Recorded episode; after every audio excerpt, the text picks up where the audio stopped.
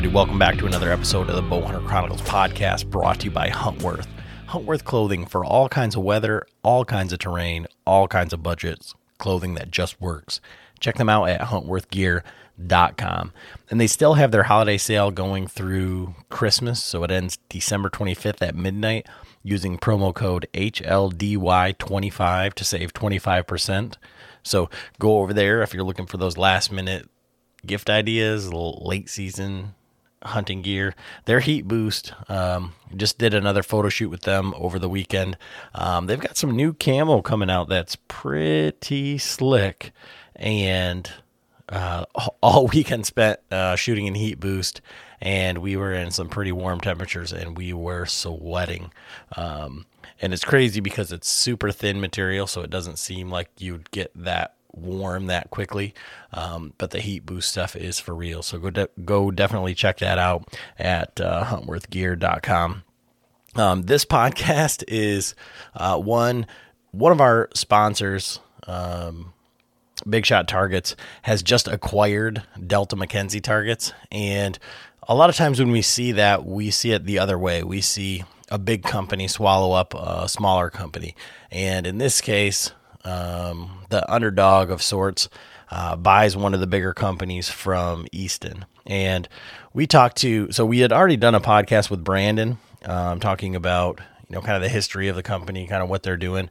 Um, and this is his dad, the actual owner of the company, talking about, um, everything that kind of went into this leading up to it. And um, if you remember from that initial podcast, they talked about what they do for the community, how they bring uh, in people that are in recovery um, to work there, and we talk about how that's going to transition over to the plant in Iowa, um, where they make the Delta McKenzie targets, and kind of what it's like. And he was literally coming from the production floor uh, down there, cutting targets, doing all of that stuff. Um, so bringing that same culture um, and we talk about, you know, when companies get swallowed up like that, you know, it seems like unfortunately everybody's chasing the mighty dollar and quality goes down, um, all that sort of stuff. So we talk about all of those concerns and all that.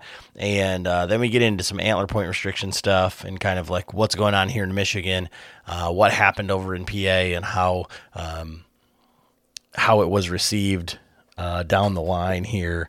You know, we're you know maybe a decade into it or so from whatever they when they made their changes over there in PA. So um, all that it's a great podcast. Um, really enjoyed the conversation. Uh, very insightful. Um, Al's a super smart guy, and it's definitely not a hard sell on big shot targets, but but definitely check them out. We and even talks about the the target that I prefer um, which is the Pro Hunter target. He said that they've improved that even yet again. Um, and that's that uh, five sided target where you can shoot all the sides and then the, it's got the woodchuck on the bottom. Uh, super cool target, very durable, uh, great for broadheads, and uh, one of my favorites. But anyway, we talk about um, all that kind of stuff. Um, and got to give a shout out, you know, to all of our, our sponsors. You know, Latitude, uh, I'm going to be going down to the ATA show uh, and helping those guys out. Big Shot's going to be at ATA as well. Um, you know, the guys from Zinger, um, Genesis 3D, Spartan Forge, all these companies give back to our Patreons, and we can't thank them enough. You know, it's one thing to support a, uh, our show, and it's easy for us to say, "Oh yeah, we'll take." You know whatever whatever you give us yeah.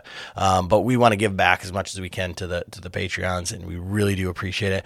Had an amazing year of hunting with uh, the patreons and uh, so glad that we're able to continue to do this and um, that community through marco polo and some of that other stuff. Um, you know these events I'm, I'm just in a group here getting ready for uh, tack renting a, yet a bigger house um, to try to make sure that we can um, coordinate to see as many people as possible. Um, really uh, great community. Um, so check that out, patreon.com forward slash Bowhunter Chronicles podcast. Um, but uh, this podcast, like I said, it's not a hard sell. It's not the way that we kind of do things here. Um, give it a chance. I know you guys are really going to like the, the conversation um, and where it goes. So as always, thanks for listening. All right, everybody. Adam back with another episode of the Bowhunter Chronicles podcast, and uh, and today we're we're here with one of our partners, uh, Big Shot Targets, and uh, they're kind of shaking things up here uh, lately.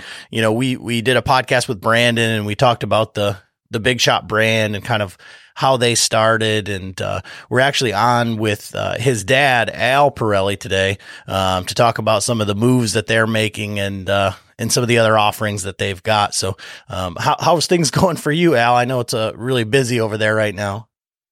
Well, it is. Like I said, it's obviously the holiday season, the end of year, and of course, uh, we're a little bit busy right now. I'm out in Iowa at uh, our newest facility. So, um, yeah, if anybody doesn't know, we've acquired Delta McKenzie targets, which we're you know super excited about it. We've been working on it for quite some time, uh, but it's, it's kind of a uh, kind of a dream that we're actually here. So yeah, when uh, I was going back and forth with Hunter there, he said, you know, Al's out in Iowa, and obviously Iowa, we think about like, oh, he's got to be hunting. You know, what seasons are out there? We're trying to schedule a time for this, and I'm thinking, okay, well, daylight's going to be bad. I'm like, we can do early, we can do like after dark, and it's like, no, I'm at the facility, and it's all meetings and and and crazy stuff. So uh, speaking of like hunting season, like, did you get any hunting in this year? Well, yeah, and to your point, I got lots of feedback. You know, guys texting me, dealers and friends saying, "Boy, you'll do anything to get an Iowa deer tag, right?" so, so I I guess that's a, a, good reason to do this. finally, people figured it out. It was all about that. But no, actually, my season was kind of blown up. Obviously, we were in the final uh, negotiating stages and closing stages with the business, so I got a few hours in the tree stand and and enjoyed that. But you know, ma- mainly I was focused on uh, bringing home the my my biggest uh, trophy, I guess, if you will, so far. so you know, this was kind of like a trophy hunt. yeah. Well, they say you know if you want to uh, you know hunt for a living or whatever, stay out of the industry because it's you know hunting season is the is the busy season. Um, but yeah. you're right. You know, Iowa is a, a pretty good location to to to set your roots, I guess, if you have to. Um, so let's go back a little bit. You know, Brandon told us a little bit of the origin story behind Big Shot, and it's really weird. I gotta say, I, I opened up with it a little bit, but looking here on the video with the big Delta McKenzie target, uh, you know, banner or, or wall there behind you, um, but for the origin of like big shot like did you ever like what was the goal at the beginning? And did you see yourself like reaching this stage where you're going to start acquiring some of the the bigger competitors? Yeah actually that that was the farthest thing from our mind you know. I started probably like most guys in this business in a garage. And my goal was really just to be able to sell enough targets to cover my you know all my archery spend right? So my wife didn't complain about me buying a new bow so I kind of just started out as a hobby, and uh, well, and, and I, you know, I, there was a couple targets I shot and I didn't like, so I wanted to try to improve those and cover my, uh, you know, arrows and bows and all the gear that I wanted to buy every year. So it was kind of simple as that. And then what you guys did with the the community, I think, was really inspiring, and I think like for our listeners and for me, it was kind of uh, eye opening to to say how you went into the community and opened your doors to you know give people opportunities to work and and everything like that. How did that come about or how did that become a passion of yours? You know it's just i think in working with uh, people as we hired employees it just kind of grew on me and it became really a kind of the second passion that i had. And, and you know i keep saying someday i'm going to write a book and you know, I've got the name, which is manufacturing jobs, right? Double entendre, right? But, you know, just working with the people, seeing people trying to, you know, raise, raise themselves up. And, uh, you know, it's, uh, it still is a passion. That's something that my first visit out here to the plant when we, uh, kind of did a meeting with the employees, that that's part of our, you know, our culture that we're not just trying to make targets uh, we're trying to help people out in the local community. We're trying to, of course, manufacture in the United States, you know, and bring that wealth to this local area. You know, we feed a lot of local vendors and people, you know, in the area. So it's important. And so, um, having those conversations there with the the people in the new factory, um, how does that fare? I mean, I, would imagine it's it's easier, you know, as you're coming up from you know bootstrapping it and saying, okay, well, we need to get employees, all this stuff, and now you're going into an existing business and saying, okay, this is something that we're passionate about, what we'd like to do. Um, how how does that translate on a on a like a grander scale? Well, I, I think it went pretty well here, and, and it's a little bit different circumstance in that, of course, they Easton owned the company, and they had uh, really the support they needed from Easton. What they really lacked, and, and Easton, the folks up there realized that, and we talked about it, was you know the the focus every day to wake up and think about targets, right? So as I told people, I don't have a fallback position. I don't sell arrows and I don't sell bows or manufacture bows. You know, I wake up in the morning, I think about targets, and when I go to sleep at night, I think about targets. Sometimes during the night, I think about targets. So, so I think you know they felt good. The facility is just amazing here. If, if you ever get to come out, you know, we'd love to show it to you. It was the it's the plant and the, the automation I've always wanted to build. But what we bring to it is you know, an owner that's like I'm here every day. You know, last week when I was here, I was here, you know, quarter five in the morning and, you know, bringing donuts and we shared jelly donuts, right, with the guys in the plant and being on the floor, which was hard for Easton to do, right? You know, when you wake up in the morning, you think about arrows and then you think about point bows. And I think if you have time after that, you, you think about the guys up in Iowa. That was a second piece. This was a remote facility versus being in Salt Lake City and uh, you know this this is what we do every day. So I'm you know roll up the sleeves, and I was trimming targets with guys last week, and you know in the mold room working on new ideas, and so I think they just you can say it, but you also have to walk the talk, right? So I think they're starting to feel it, and over time, you know, I, they'll feel good about it. I think they do now already, you know, with the energy level. So that's it's great to hear, you know, being on the floor and, you know, uh, I've, I'm really passionate about business and like I've read a lot of business books and it seems like, you know, these companies that really make it or that are these iconic companies, it's usually the owners that either like started in the stockroom and worked their way up and know every inch of the facility, or it's guys that, you know, are there every day and have hands on. Everything is like super close. So one of the issues that you had said there that there was two facilities. Now, how does that work with the PA facility and the Iowa facility? And you know, I guess what fears do you have in those lines getting blurred? Yeah, and that's a good point. Uh, you know, our intention is to keep both facilities because we have redundant factories now.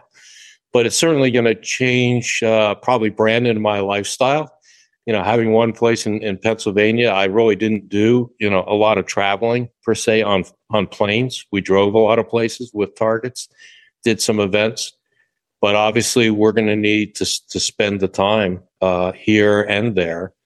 Um, so, for instance, next week we have two Christmas parties. So, I'll be out here one day for the Christmas party we're having over in the local bowling place, and you know, I'm going to fly out the next morning back to Philadelphia and we have a three o'clock, you know, dinner for our guys back there. So to your point, it's really important that you keep that connection. You know, this is a people business. A lot of times we go to work not because, you know, I mean, obviously we need to make money, but it's really who you work with. And if you enjoy all the people you work with and coming in, it just really makes it a lot more fun.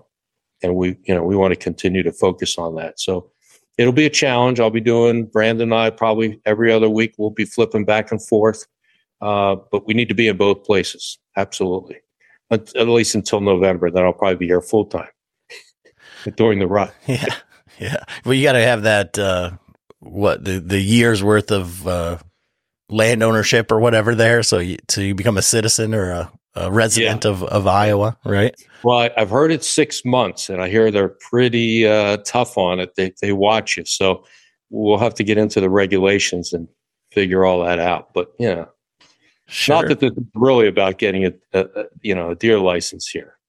Well, I'm sure it didn't hurt. Correct. yeah.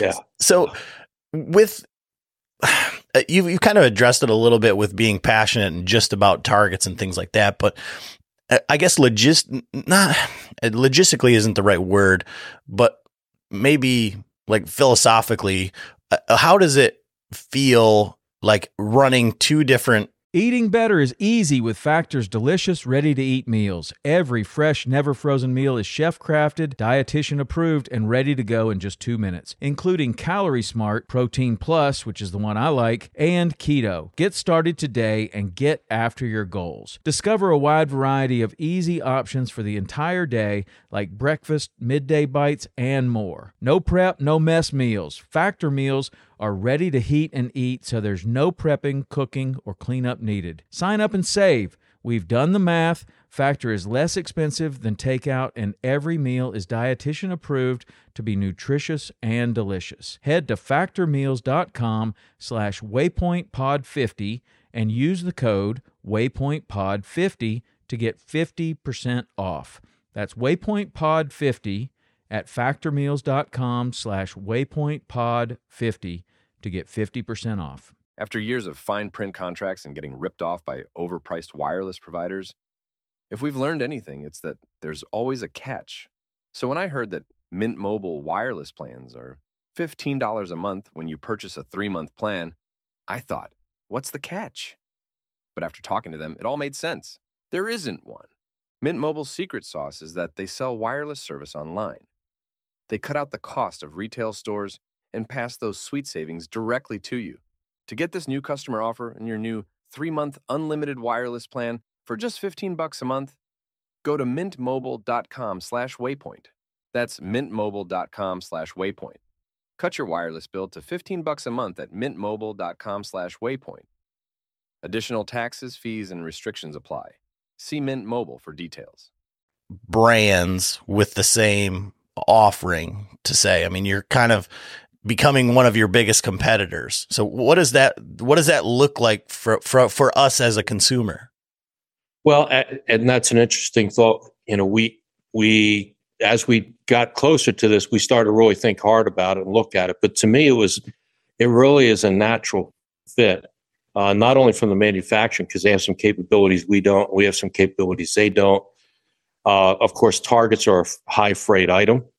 So, you know, I can get a target to New Jersey cheaper from Pennsylvania than they can from Iowa, and they can get a target to Minnesota cheaper than I can. So it really does, you know, it kind of fit hand in glove uh, from that perspective. In terms of the brands, you know, I mean, I'll date myself, but, know, a lot of us, the first 3D target we ever had was a Delta McKenzie right? was a McKenzie target, I should say. And McKenzie is really the premier tournament brand.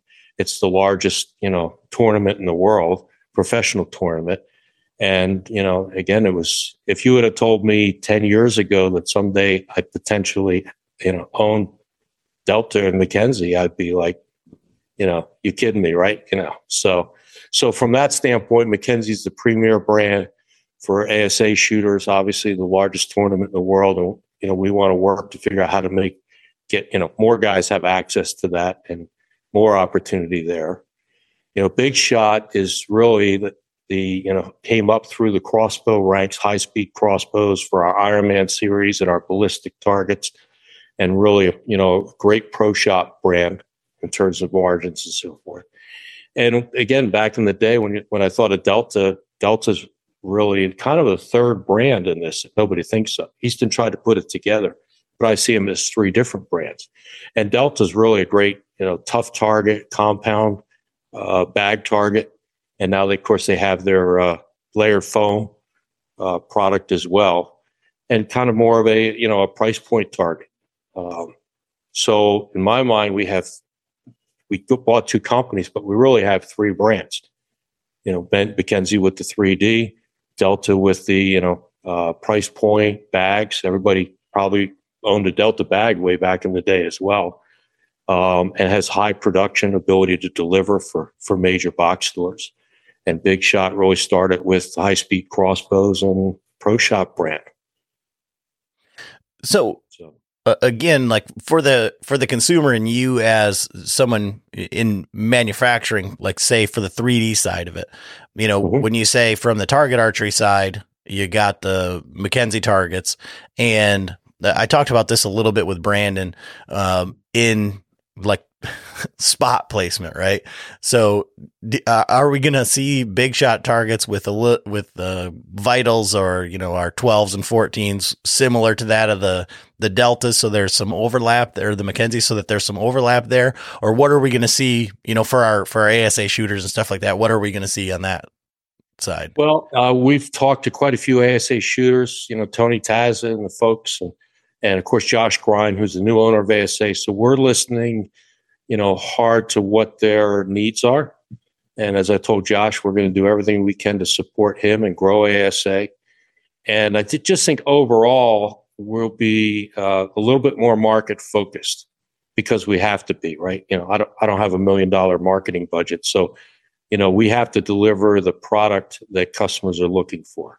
So I think ASA has certain requirements that we're looking at, um, and, and hope you know, we've already got some ideas uh, rolling out here at the plant in our R&D in our mold shop, and uh, uh, we've got a great group in they call it design. I call it our mold shop back in the old days. So um, we'll do that. I think we've got some really good input from the, the big retail stores and what they're looking for uh, in their 3D products and price point products. And then, you know, the same thing from the pro shops. Uh, what we can do there. I think in terms of the real wild 3D line, we've done a super job in, you know, the trad market, guys love it. You know, we're really strong in that market and we will certainly um, probably do a better job at our rings uh, in the real wild. And, you know, we've started to upgrade a lot. Uh, Mike Tyrrell gave us the ASA Universal rings uh, about four years ago, and we've been transitioning all our targets to that. We'll probably continue that process. Okay. So in again, like from a from a consumer standpoint, or kind of like what we can look for, like down the line, um, I'd imagine just like with anything else in any company, you know, now you've got you know two maybe three times the amount of SKUs to manage, and there is, like you said, some some redundancy. Um, you know, what does that look like? Because, you know, no matter what it is, whether it's, you know, your favorite pair of boots and the, the company gets bought and then they just don't make those ones anymore or, or whatever. Um, there's, there's that side of it, but also I wouldn't say that I would say you're almost going the opposite way of like a, a conglomerate, but we see these great mom and pop companies you know, that put out great products, have great everything, and then they get consumed by a GSM or something like that. And then everything ends up being a, a margin game and quality goes down and stuff like that. And like I said, you guys are almost doing the opposite of that where the mom and pop is pulling from a, a conglomerate. Um, but what can you say to like ease some of the concerns for the consumer um, on those fronts? Well, so I, and I agree with you. We are doing the exact opposite. So, you know, uh, again, we've listened to the market, and you know, at the high end, we know plastic lakes, right? I mean, everybody says we hate the plastic lakes. So, where you get a, you know, again, a private equity or a big conglomerate, what they look at is, okay, how do we, you know, re- reduce the cost and squeeze margin out of it, right? We're we're really in this for the long haul. So, I think overall, what people are going to see is us reacting to the things that they don't like and it's going to get better quality. And you know we're not all about margin and eh, margin's important from our retail standpoint but the first thing you have to have is the right product at the right price point and then you've got to work backwards from there. I think that's more the long term thinking as opposed to some you know and you mentioned a company but I, I don't know but larger companies typically work quarter to quarter and you know how much you know, hits the bottom line and all that. You know, we're not about that. I mean, I've made actually very little money in this business because I, you know, I mean, the most dangerous guy is a guy that doesn't care about making money, is my philosophy. And, you know, I do it because it's my passion and Brandon's passion as well. And we're in the archery business.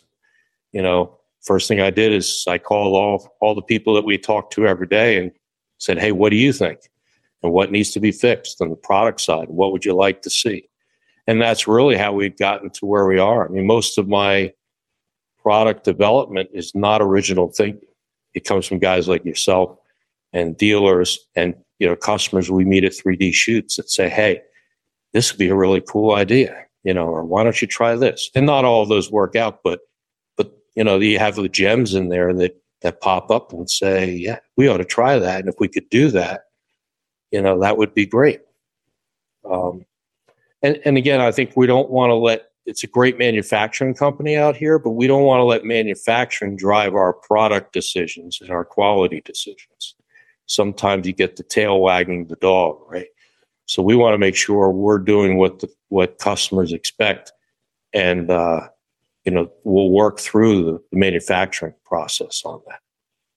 In fact, I think I think uh, Jim Easton had a sign. So somebody was going to send it to me on a wall, which is the harder the manu- to it is to manufacture, the better. Right. So that was kind of his philosophy. He wasn't looking for something easy because anybody could do easy. Right. It's the difficult production issues that if you can work out, then you have something. So, and I was, I want to get that sign. We're going to hang that out here. Yeah, that's pretty awesome. And, and even with just like when you say that, okay, well, Jim Easton's going to send me the sign, like from you know, working out of your garage to making deals with Jim Easton and buying a company from Easton, that's got to be be huge. Um, you know, from a just a visionary type standpoint. What are you most excited about? Because it's not about the money, and it's like you said, it's not necessarily about the manufacturing. Although the equipment that they have is is is pretty, you know, you wouldn't have done it if, if, if that probably wasn't part of the package. But what are you most excited about for for Big Shot and Delta McKenzie coming together uh, in the foreseeable future? But I think again, the exciting piece for us was to you know see how these two, the three brands, can work together, and how we can deliver better product to the marketplace.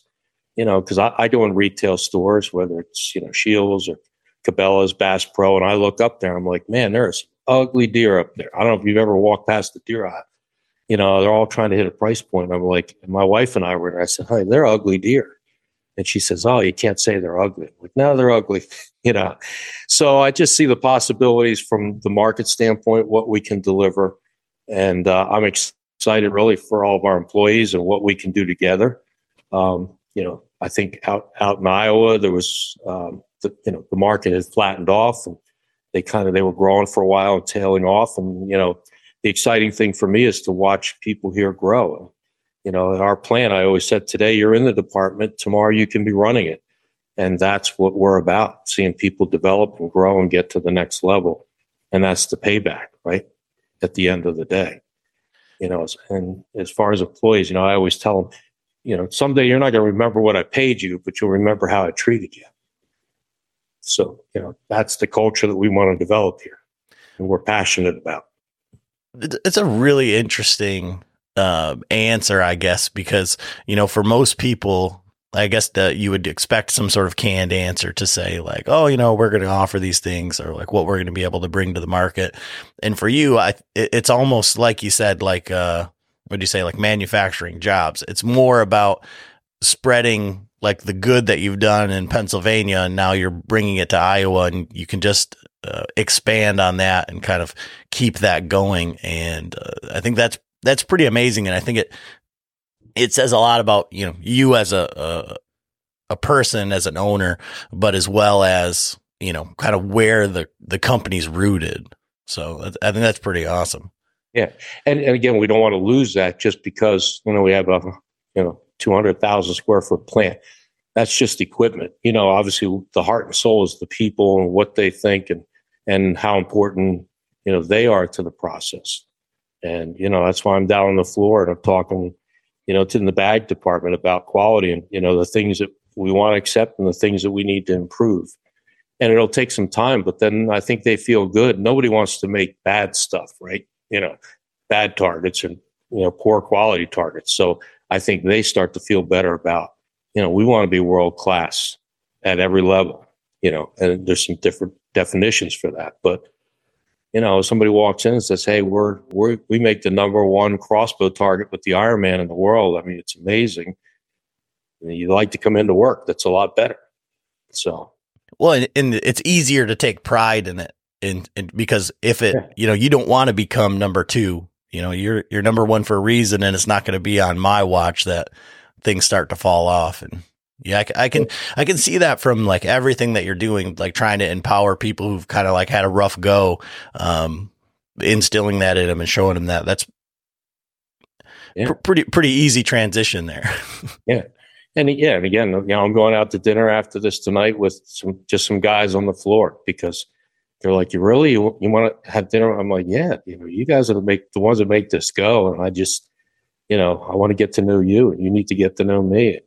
That's why you know I come to work. I got a flannel shirt. We're not fancy. I told them I come in and, you know, this is who we are.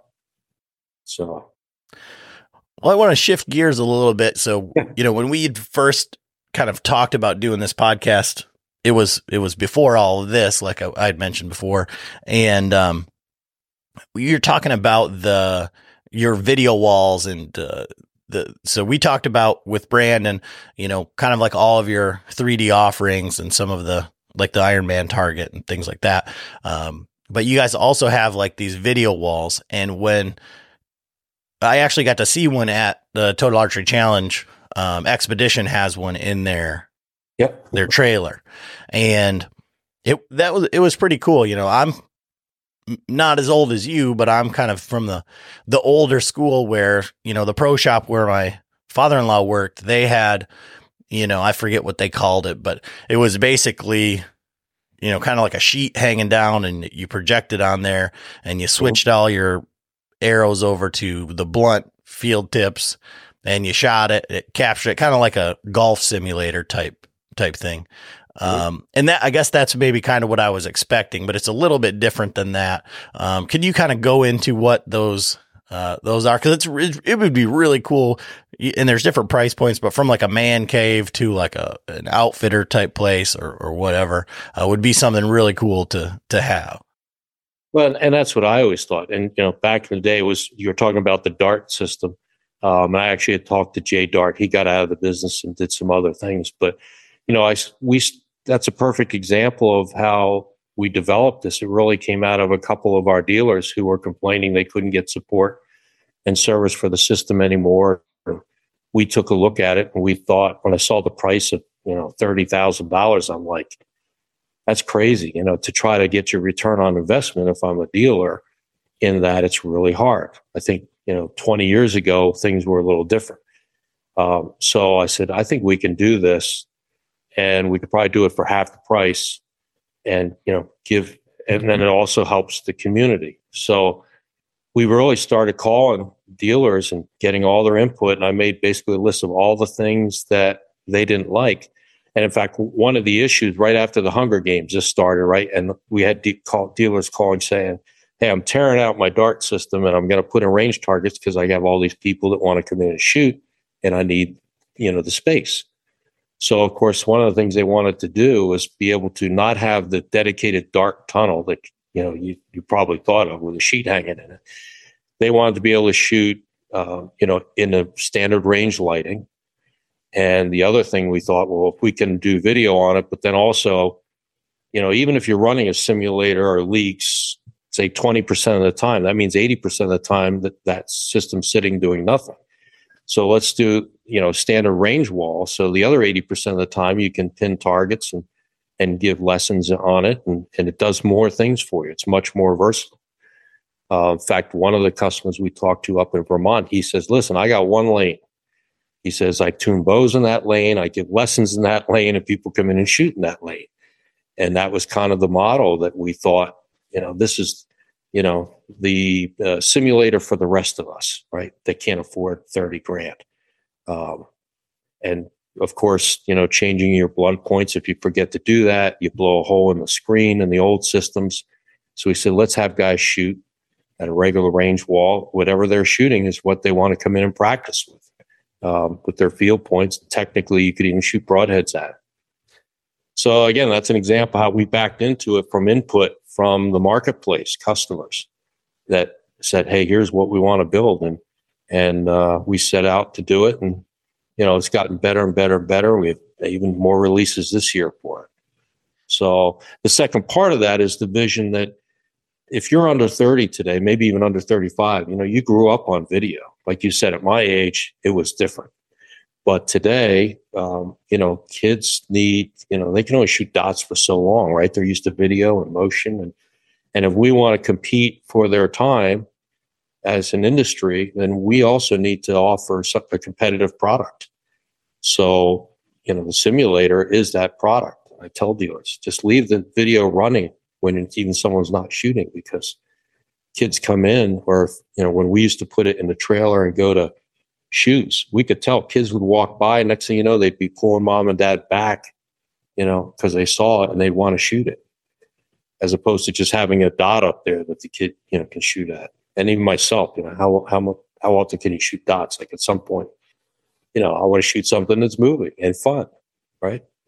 So we want to appeal to the new generation, younger generation, and bring more into it. It's got to be video. And uh, if you're not an archery shop, I think today, pro shop that has a simulator, um, you know, you're not really building the community. I don't think. So from that, I, I had seen it and um, shot it, but Brandon was saying that you can like upload your own like video, you can upload trail cam photos, you can shoot the deer that you've already shot. Like, tell us a little bit about that. Well, that that was one of my favorite features. I kind of invented that for myself because, like anybody, you know, we've we've missed a couple of big ones in the past, right? So my my whole thing was I wanted to shoot, you know, my deer before I shot it, right, legally. so yeah, we we can actually download video. In fact, I've got a system now that we're we're playing and thinking about releasing. Basically, you know, I use SpyPoint. I get my, you know, a cellular camera, right? I get my picture on my cellular camera and I can cast it right to the system. So, you know, at lunchtime, if I'm sitting in my office and I see it, you know, one of my target buck come in, I, I can project it on the screen and I stand up behind my desk and I practice shooting it. You know, I shot that happened with, the, you know, the biggest buck I ever shot. I shot it 300 times before I was actually in the stand.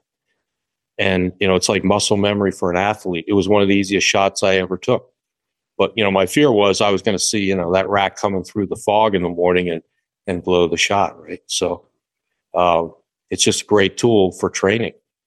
Yeah, it's interesting that you say that just from that muscle memory standpoint. And there's so many guys that say, you know, well, I can't shoot spots, but on deer I can, you know, I'm good, or or vice versa. Um, yeah. But with my daughter, she she shot her first deer this year. She's eight with a with a rifle, and one of our Patreon's one of our, our good buddies here. He was telling me how he walked his daughter through it and just go up the leg and everything. So when I got in trying to get my daughter to shoot at spots with the rifle, just wasn't translating. So I bought some paper deer targets because I was like, okay, we're gonna do this. And then, you know, first shot, she was she was on it. So I guess I didn't really ever. I mean, there's the whole 3D aspect. There's the shooting out of your tree stand aspect, you know, at at 3D targets and all of that.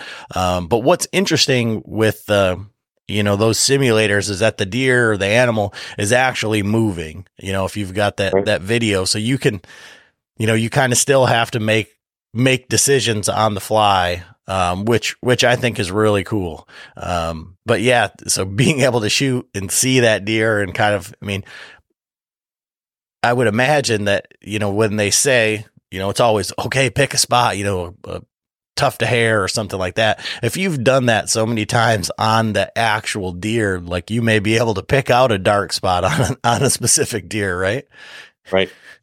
Yeah, I mean it's you know, when you think about deer hunting, it's kind of incredible because sometimes we're going to sit in the stand for eight hours, you know, and the, and when that deer comes along, you, you know, you have maybe twenty seconds to to pick the right spot, you know, find the opening and make the decision. Maybe even less than that in some cases, right? But so you know, it's a very people don't realize how short a time, how hard you have to work and long you have to work, even preseason to get that 10 or 15 second interaction with that that target buck, right? And how amazing that is when you do it. That's why, you know, when I see a guy, somebody with a big deer, like if you really appreciate it because you know how hard that was to work. It's even, you know, it's different than bear hunting. You know, Brandon mentioned we went on bear hunt. You know, I was sitting in the stand and there was like, you know, 13 bear came in, they're sitting around playing with the bait. And, you know, I'm kind of eating my peanut butter and jelly sandwich and it was really relaxing. It is the complete opposite of deer hunting, where like, you know, you've got moments and that's it. Yeah, and I think with the with the deer hunting side of it, I think almost the exact opposite is true too.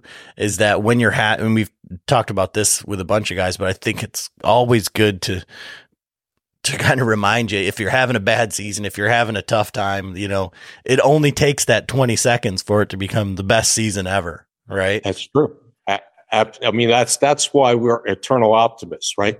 Because you know you're cold, you haven't seen anything, but you know, you know, and uh, 15 seconds later or 30 seconds later, it can all turn around, right? So yeah, deer hunting also teaches that, right? The stick to itiveness and you know the optimism and yeah, that it will turn around. So great point.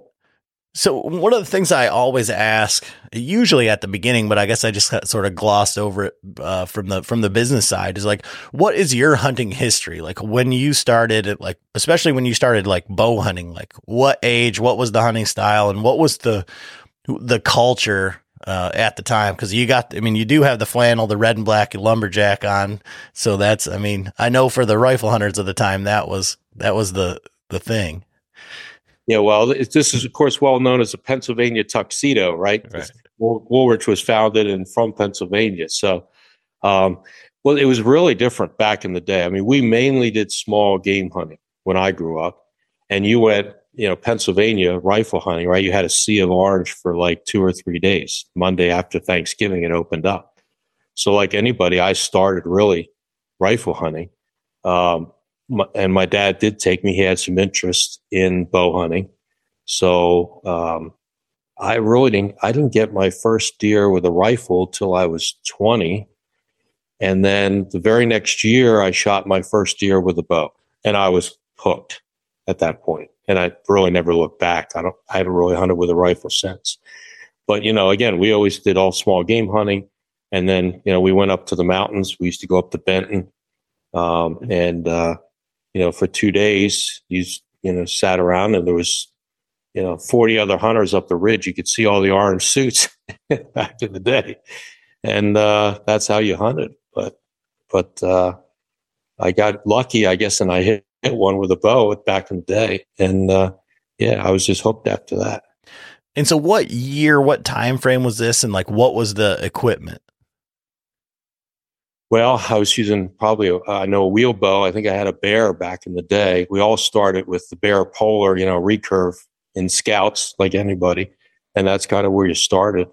And then I got my first compound bow, which was a wheel bow. And I don't really remember the model. Believe it or not, I still have it like everybody else because, you know, I've got it in there just in case.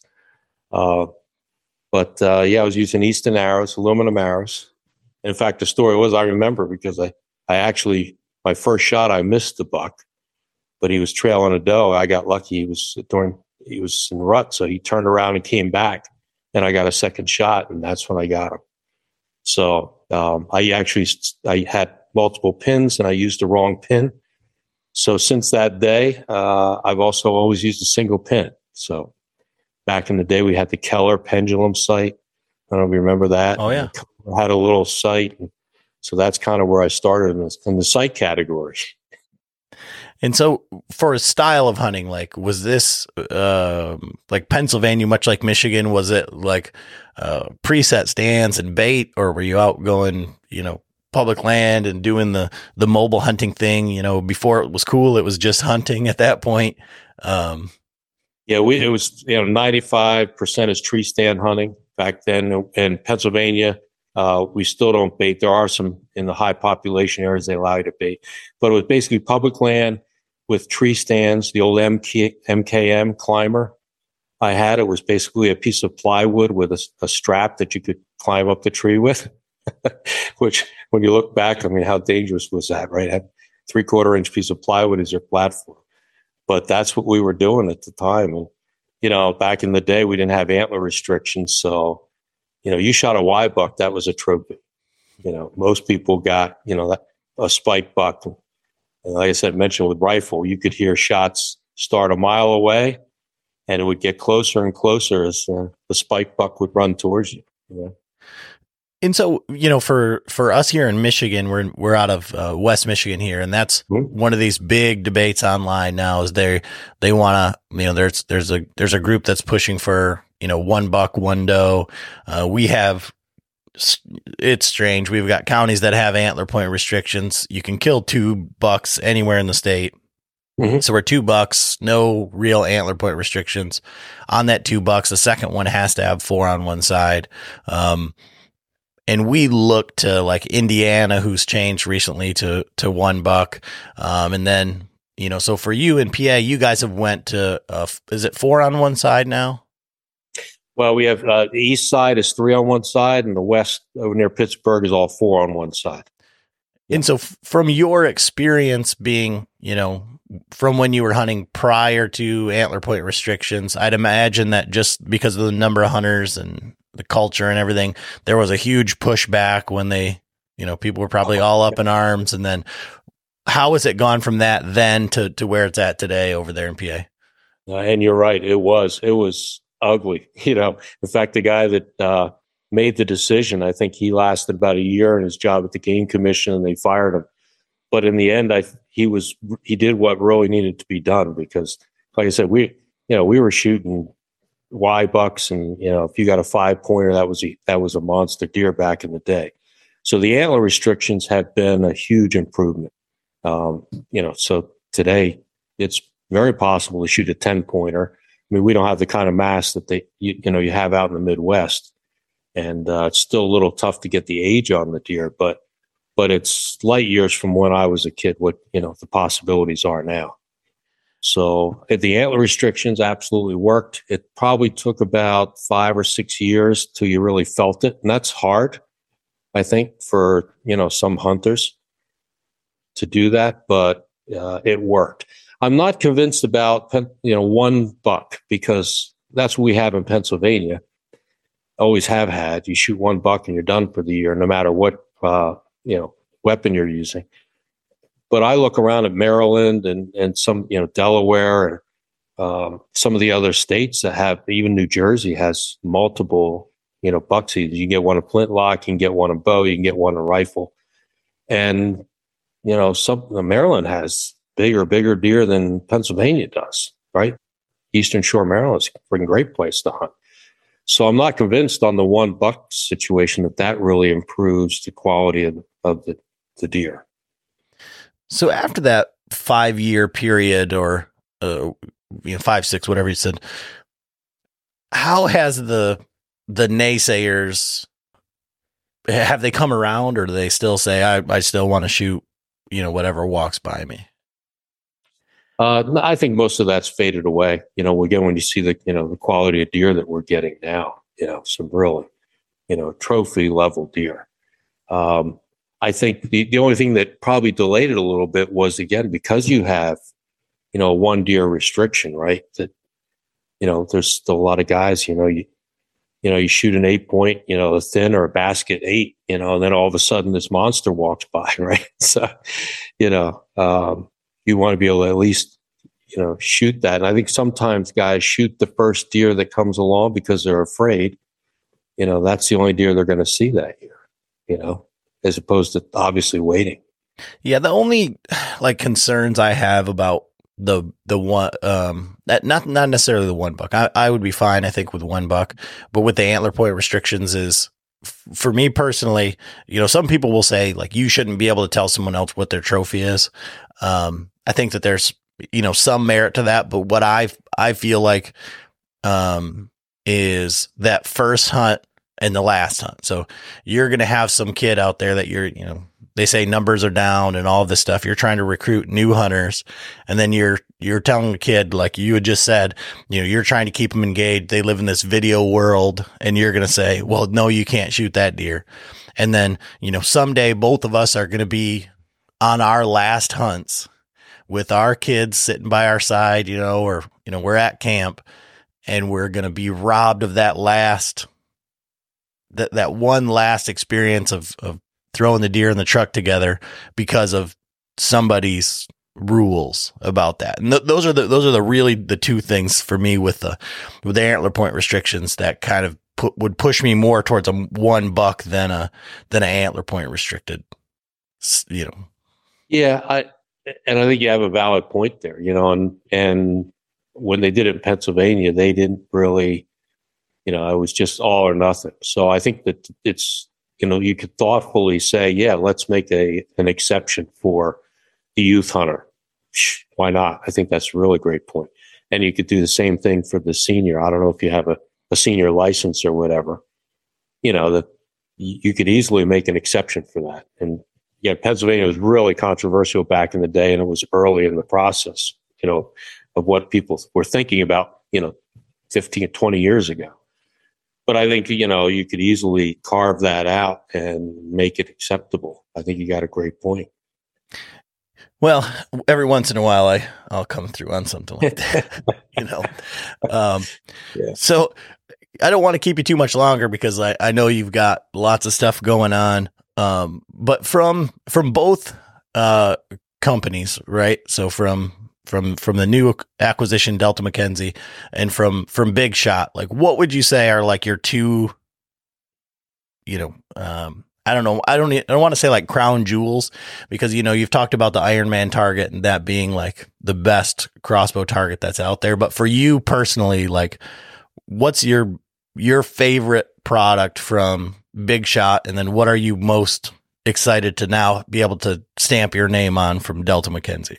Yeah, boy, that's a tough one. We got we there's a bunch of stuff, but I, I mean, I think a favorite product probably the Iron Man 30 uh, which Brandon actually designed when he was in college, shooting in college. He came back in the summer and said, "Hey, I, I want a sh- you know bigger target that I can actually shoot with a stand on." It's really, I was a little skeptical that people would buy it. It's a great price point, but it's you know, 30 by 30 Ironman was a little heavy, but it's it's a phenomenal target for your own personal range target. Um, and then the Delta side, McKenzie side you know, I they actually have some some amazing uh, 3D stuff here that you know I, I love to shoot. In fact, that I went out last night. I have to admit, I went to Shields and bought a a, a new bow, uh, Hoyt bow, and I came in today because I wanted to shoot in the range in here. And their pro foam is really nice stuff. You know, um, they've done a great job with it. It's much better than it used to be. So I feel like uh, that's you know we need to continue in that direction. Really focus you know, our goal is to have the best foam in the industry. I kind of think we do, but we have to prove it to people. We can't say it. We have to. We're going to get it out there and let people shoot it, and we're going to pr- prove it to them. So I'm excited about that. And so you kind of led into the next question, but like, so we always ask people what their bow setup is. So maybe not necessarily you. I guess you can go to this bow that you just bought in in our setting up or like I know you harvested that bear on the bear hunt so you, if you you're more familiar with that complete setup um, yeah. you can go go with that one. Yeah so uh, for, so the bear hunt I used uh, my old uh, my elite answer. I'm not really like you know a, a, a new bow every day kind of guy because I keep telling people listen the reason I missed that deer or that bear was had nothing to do with the bow right? So so yeah I used uh an elite answer I picked up back in the day uh, when they first came out, and, and, you know I'm a, I'm more about shootability, right, than uh, uh, you know shooting 80 pounds or whatever. So at my age, uh, 65, I you know I back it down. I told them to back it down last night to about 68, and uh, so yeah, I'm using uh, a QAD rest, probably you know pretty middle of the road stuff, nothing nothing crazy.